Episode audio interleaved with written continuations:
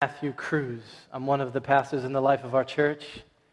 It's been 41 days since I have preached Christ to his people gathered at Seven Mile Road, so it might get a little bit loud in here today. In the meantime, just so that you're aware, uh, I was diagnosed with melanoma, which is the worst kind of skin cancer in this 40 day fast of preaching for me.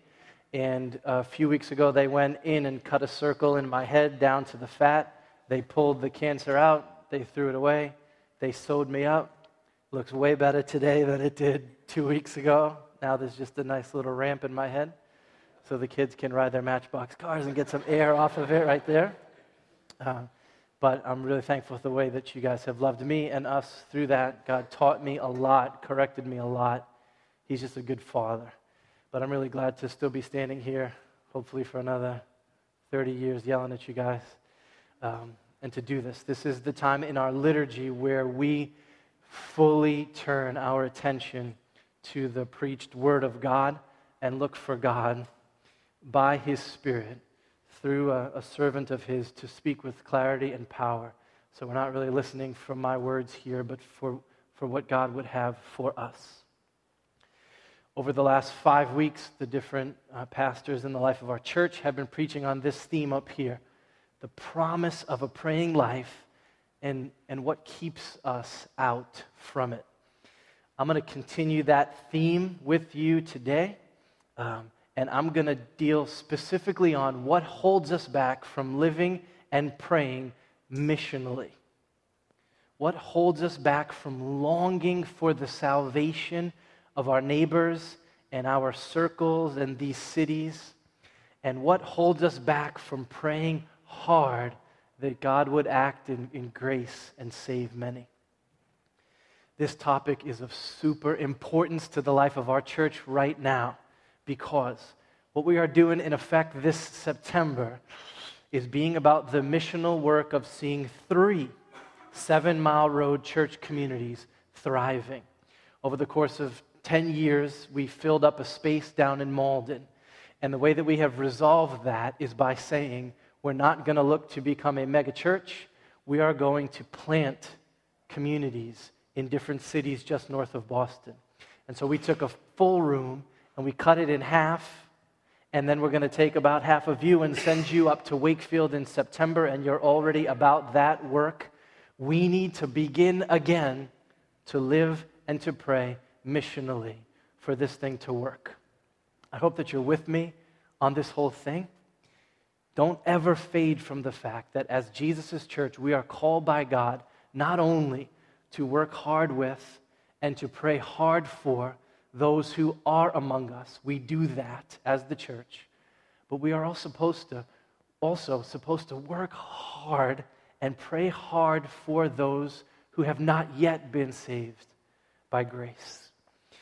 That's what we mean when we say that we are building a gospel centered community that is living on mission. So, can't fade from this. Let me just give you an example of what it should look and feel like. Have you guys ever watched the Food Network? All right, we went on vacation last week, and the house that we rented had cable. Hello. This was new for the Cruz family. And so, in great love for Grace, every night at the end of the night, we would watch the Food Network. This is like crack for her, an immediate addiction. Soul Care Girls, she needs an intervention this week. I know all the shows right now. There's Cupcake Wars, there's Restaurant Impossible, there's Chopped, there's the Great American Food Truck Race. Every show on the Food Network is missional. It's about cooks on mission. So they set up a competition or a challenge or a deadline, and everyone is working super hard to get the meal done, to get the restaurant renovated, to get the menu set up. When you watch these shows, what do you notice? Nobody is playing. Everyone is fully engaged in this work. They're sweating and they're shouting and they're running and they're cooking. This one lady cut off a third of her ring finger and she just bandaged it and kept going. Why would she do that? Cooking right handed, splashing stuff, burning her skin. She was a mess after this show. She was on a mission. She was not going to be distracted from what she was called to do. Seven Mile Road, this is what it needs to feel like for us to faithfully be Jesus' people. We have a job to do.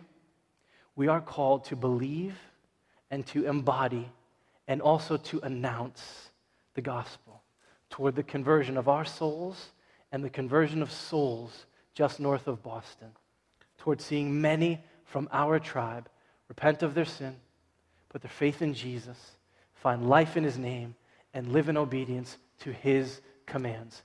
We should be after that like the lady that cut her finger, devoted and singular and purposed in all that we do. Okay, now the list of things that holds us back from being that way is endless. It's like a mile long. We could preach an entire sermon series called A Missional Life and What Holds Us Back. With you guys who I love today, I just want to deal with two of those obstacles. We've got a beautiful text that helps us to deal with both of them. Let me state the fences, and then we'll hit the text, and we'll see if God's words to us can help us to kick these fences down and catapult us together into a, a new life of living and praying missionally. Fence one is a heart issue. We really don't work hard or pray hard for the unsaved to be saved because we really don't long for their salvation. This happens with Christians and with churches all the time. We in here don't really care about them out there. Sometimes we're nasty about it. We've just seen our culture, people reject and slander and dishonor Christ, and it angers us and infuriates us, and like we really don't care what happens to them. You know, it just doesn't matter to us, and our heart grows really hard. Sometimes we just get passive and apathetic. I got too much going on. This isn't my concern. I'm not really worried about it. I'm not longing on a daily basis for these folks to come to know Jesus. I'm apathetic. Have you ever been there? Either way, whether you really have an issue with sinners and you don't want to see them saved, or you're just lazy and you could care less, if you are not fired up about something, you are not going to dedicate yourself to prayer about it. So there's that fence that gets in the way, and it's an issue with your heart with my heart. Then there's a second fence. It's not a head issue. It's, I mean, it's not a head issue, it's a heart issue. It's actually a theological issue that just jams us up when we go to pray for salvation. We don't work really hard or pray really hard for the unsaved to be saved because we get a hold of the wrong end of the sovereignty of God and the doctrine of election. And we think hey, if the scriptures teach that God has already decreed who is going to be saved, why should I bother praying about it? If it's already determined, why would I waste my breath? I'll do the work of evangelism. I'll be a part of a church plant. I'll preach the gospel. But I'm not going to bother praying about it since the verdict is already in on the salvation issue. God has already decided what He's going to do. My prayers aren't going to change or affect anything. Okay, can you feel how these two fences can hold us back from really fervently living and praying missionally? I don't do it because I don't long for them to be saved, and I don't do it because it just doesn't make sense to me to pray that someone would be saved when election is a doctrine of the scriptures. Okay, now, Romans chapter 10, verse 1, which you guys haven't heard yet, is going to kick both of those fences down. But before we get there, let me deal with the text that we've had heard so far today and let it set the stage. The book of Romans, chapter 9, is one of the most intense texts of Scripture in your Bible. Has anyone in this church not called me at 2 in the morning going, Matt, I'm reading Romans 9 here. God hated Esau for no good reason. What's going on? You got to help me. All right, there's a lot going on here in this text of Scripture. We're just going to deal with some of it to set the stage for what we're trying to do. throughout this letter written to Roman Christians, Jesus' apostle Paul has been raving about the gospel. But there is a problem. Jesus, the Messiah, has come and he has accomplished redemption for his people. But lots and lots and lots and lots of Jews have heard the gospel and not believed it. The Messiah has come to him and they have rejected him. And they have rejected him really hard, especially when the words came from Paul's mouth. These are Paul's people, his countrymen, his tribe, and they have chosen to hold on to sin and unbelief and self righteousness. And they have done it, man, with their fists flying. And in Paul's case, they have done it with stones flying at his head. They want him dead. Many of them want nothing to do with Paul or Jesus or his gospel. And so the question, one of the questions that Paul is answering in our text is, what do you do with this? Why, why is this happening? And so he gives an explanation for why so many Jews had not taken hold of salvation by faith in the gospel. And part of what he does is he goes to the doctrine of election. And he says, here's what's going on. Unless the Father chooses to extend mercy or saving grace to a person, they are not going to turn and believe and be saved. It doesn't matter if their physical descent is from the bloodlines of the people of Israel. Salvation does not come because you were born into the right family, does not come because you have done enough of the right things does not come because you were the right gender or the right age or the right ethnicity, does not come because you had the right upbringing or the right genes. Salvation comes through the undeserved, unmerited, unconditional, free grace of God. And it is purely up to the good pleasure of God who will receive that grace. Then Paul gives us some examples. Matt read this before. He goes, Hey, think of Abraham. He had sons, plural, but it was only Isaac that was chosen by God. Verse 7 God decreed that it was through Isaac that your offspring will be named. Why Isaac, but not Ishmael? God's decree. Then he gives another example. He says, Hey, think about Rebecca. She had two sons they were both in her, her womb at the same time. And before they were even born, God decreed the younger will be served, uh, the older will serve the younger. Why Jacob and not Esau? Because salvation is not about human striving or good works or right living or law keeping. Salvation is of God, from God, through God, to God, by God, for the glory of God. It is purely by His grace that anybody is saved. And He freely chooses who will receive that grace. It's good. It should get quiet in here right now. Now, our immediate reaction is what? Unfair unjust. This guy talking about up here. And we get really loud and we start acting as, as if we can start accusing God. But Paul says what? He gets real loud himself. He says, Don't you ever say that. By no means! Exclamation point. And he teaches us that God always gives everyone justice he is never unjust. That what every sinner deserves for the countless ways, countless ways, mountain of ways that they have sinned repeatedly over and over again against the glorious and good and holy God who created them in love and is worthy of all honor and all praise and all obedience. What justice demands is judgment. The biblical word is wrath on sin. And Paul says if God doesn't save a single sinner, that would be perfectly just, and not one sinner would have a complaint on their lips. None of us. And he puts forth Pharaoh as an example. He says, Pharaoh was treated perfectly fairly by God.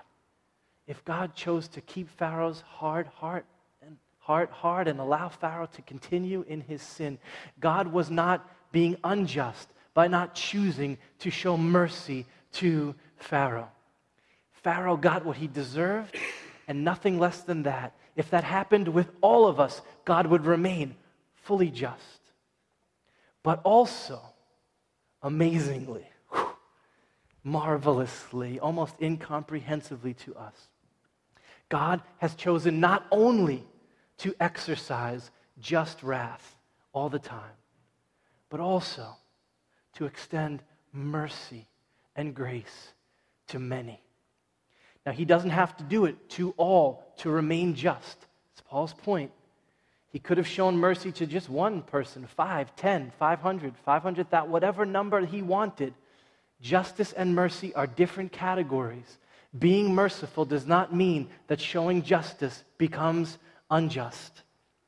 But God, in His grace, because He is abounding in love, has chosen to show mercy to many, to many. And he does it through what we have coined unconditional election. In his sovereignty, he has declared those who will be saved. And so Paul asks this question. This is the one that we read together. He says, Hey, what if God, desiring to show his wrath or his justice and to make known his power, has endured with much patience? You feel that? he has endured with much patience the vessels of wrath who have been prepared for destruction in order to make known the riches of his glory for vessels of mercy, which he has prepared beforehand for glory. Even us, whom he has called. And that not from the Jews only, but also from the Gentiles? What is our answer supposed to be to that question that Paul poses? What if God did that? We're supposed to go, oh, that would be amazing for him to show so much mercy to so many undeserving sinners at the cost of the life of his son? Whoa. And I am so glad that I have received that grace and placed my faith in Christ. See, the doctrine of election is supposed to be a great comfort, a great assurance to the believer.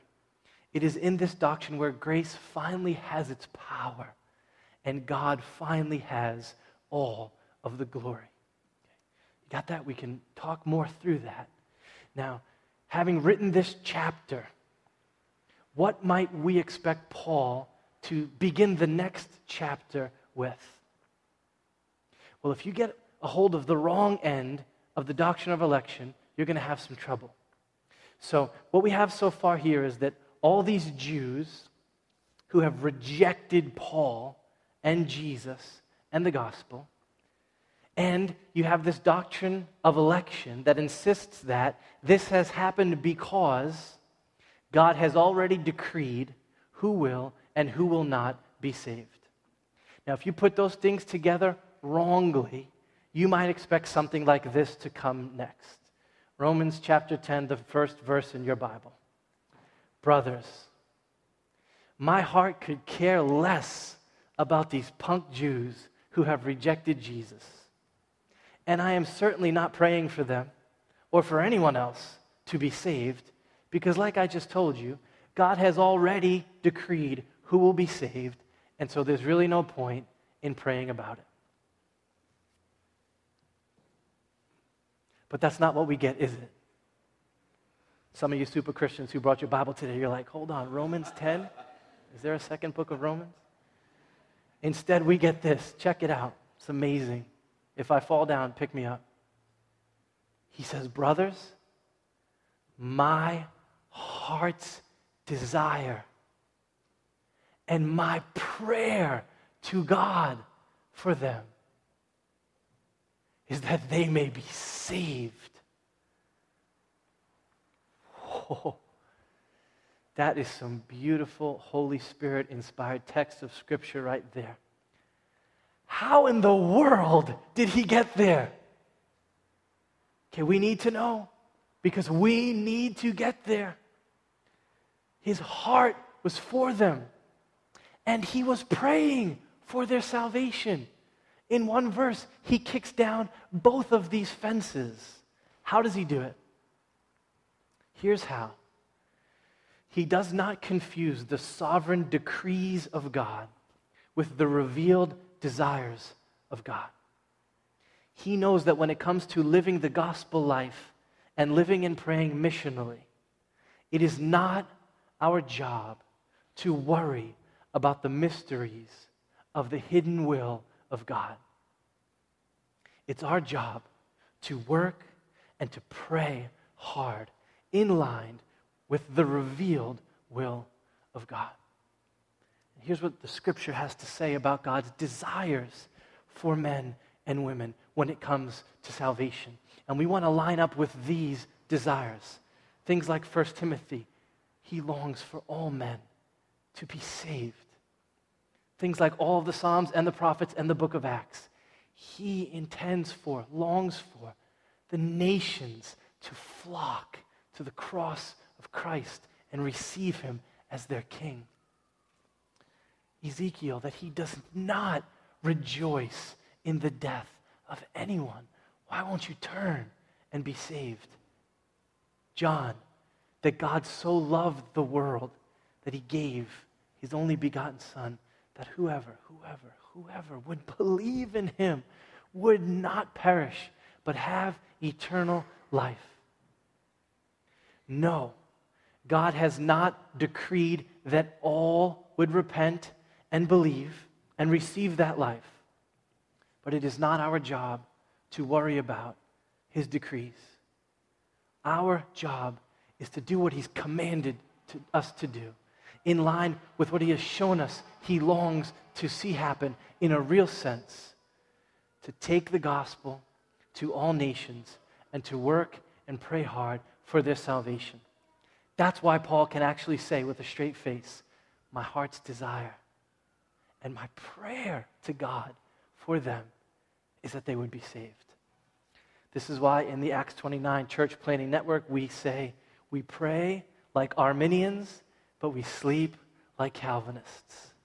If you don't know what those two things are, don't worry about it.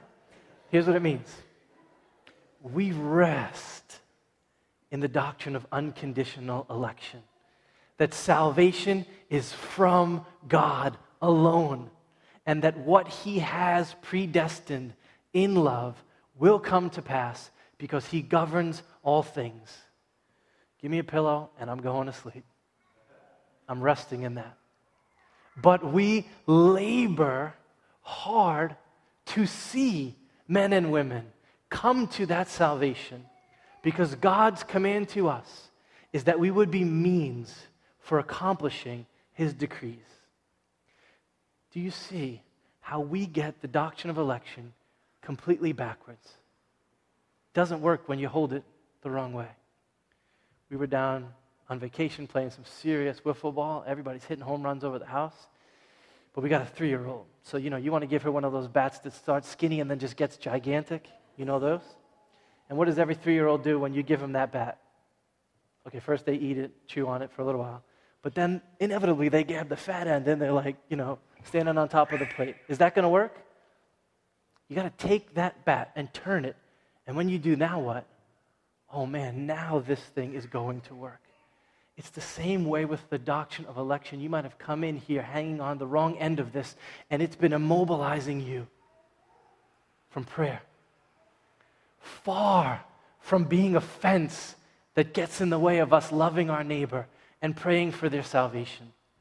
The doctrine of election is where all the passion and all the energy and all the fire and all the hope comes from in church planting and in preaching and in prayer.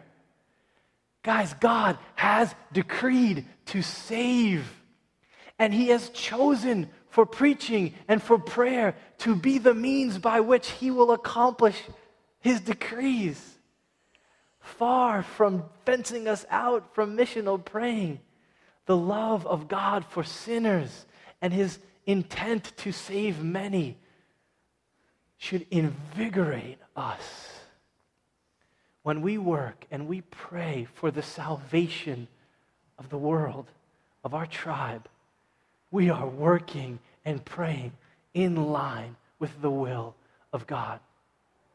That's why Paul can say, even though they have not yet responded, my heart longs for them to be saved. And even though God is sovereign over salvation, my lips pray that they would be saved. All right, let me give you two stories just to help bring this home. We do tell stories at Seven Mile Road, we don't just yell at you. These are actually two John stories. The first is about John Knox. John Knox was a fiery Protestant preacher in the 1500s. You know Justin's little goatee thing he's trying to grow? John Knox would make that thing look like whiskers on a 12 year old boy. This thing was like down there. He was a part of the Reformation in England, Scotland, and on the continent. But Scotland was his people. And John Knox's famous prayer for Scotland sounded just like Romans 10 1. He shortened it so he could fit it on a bumper sticker and a t shirt and a coffee mug, but this was it.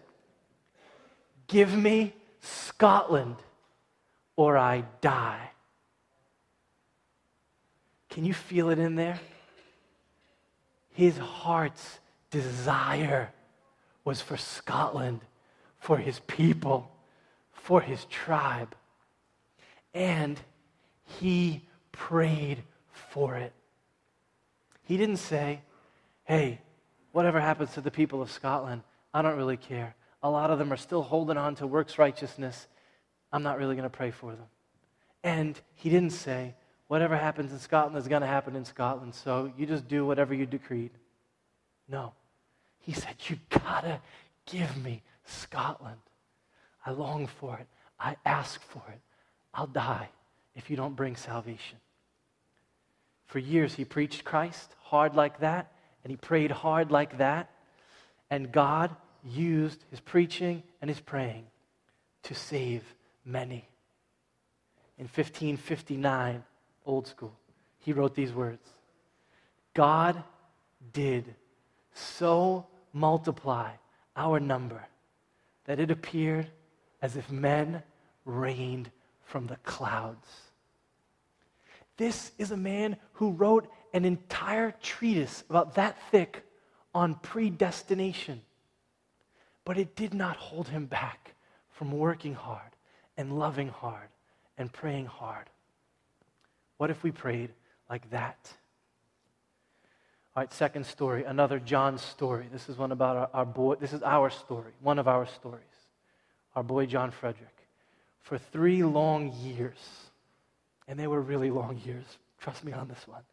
We were in relationship with this guy, John. And as a people, we gave ourselves over to loving him and to gospeling him and to praying hard for him. There's a bunch of times when we were tempted to turn our hearts off and just be like, I'm done here. One time I had told everybody, hey, every knee is going to bow, every tongue is going to confess. We had this wrong. Jesus is Lord.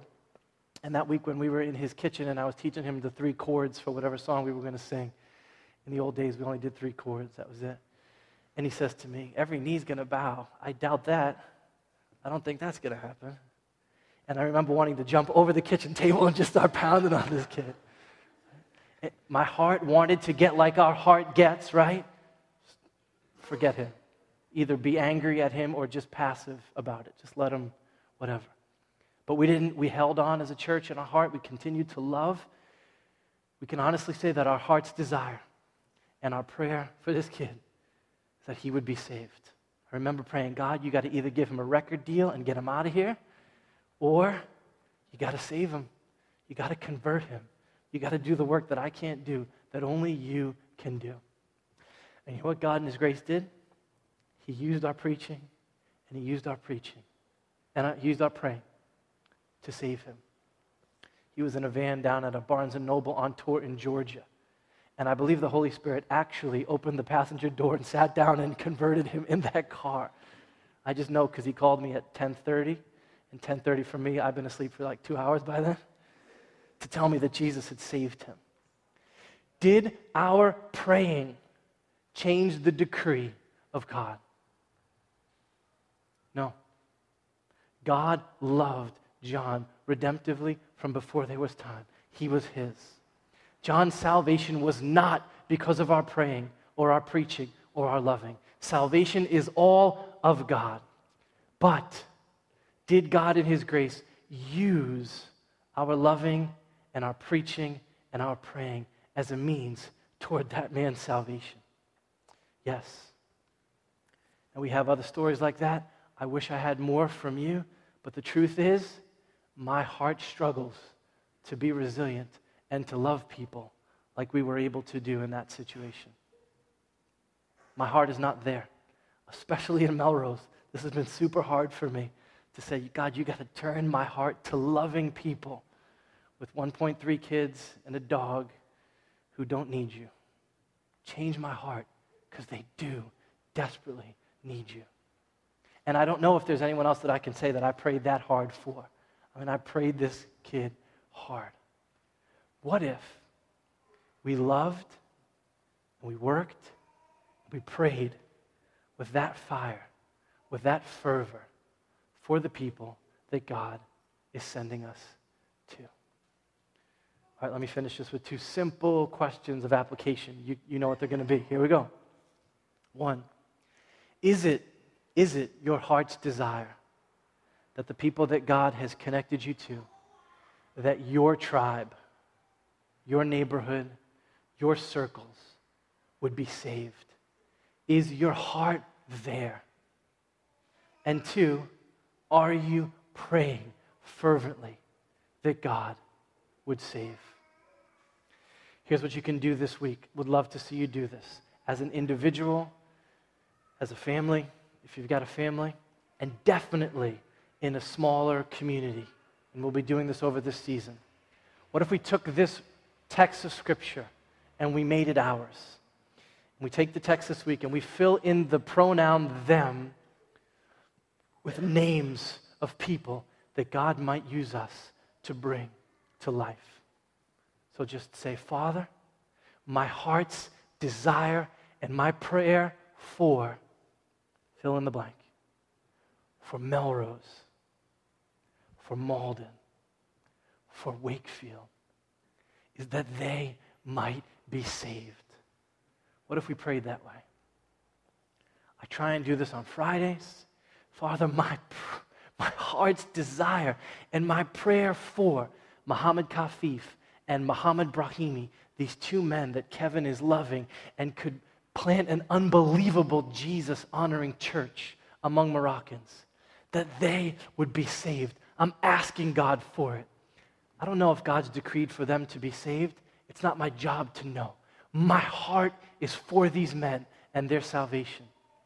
Father, I pray for my heart's desire and my prayer for Jim and Julie across the street, and the new couple that just moved in, and the dad whose kids play baseball with Matthew, and the new widow who works outside the office from me, and whatever other names are within reach of you my heart's desire and my prayer for them is that they may be saved.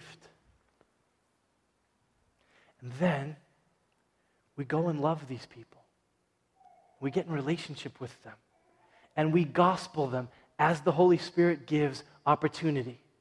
I don't mean go kick in their door today with Romans 9 and start yelling about Pharaoh. I mean, love them, and as the opportunity comes, why? God saves. And He be, may be intending for your prayer and your preaching to save them. gospel them, and be in prayer about it. Now, maybe God will take all of this work that we're doing and He will use it for His eternal decree of hardening. And the story of Seven Mile Road will be some salvation and a whole lot of Pharaoh going on. Is that all right? Yes. The results are not in our hands, they're in God's hands. We are called to love and declare and pray. But you know our Father. You know the breadth and the depth of His love. You know what He's like.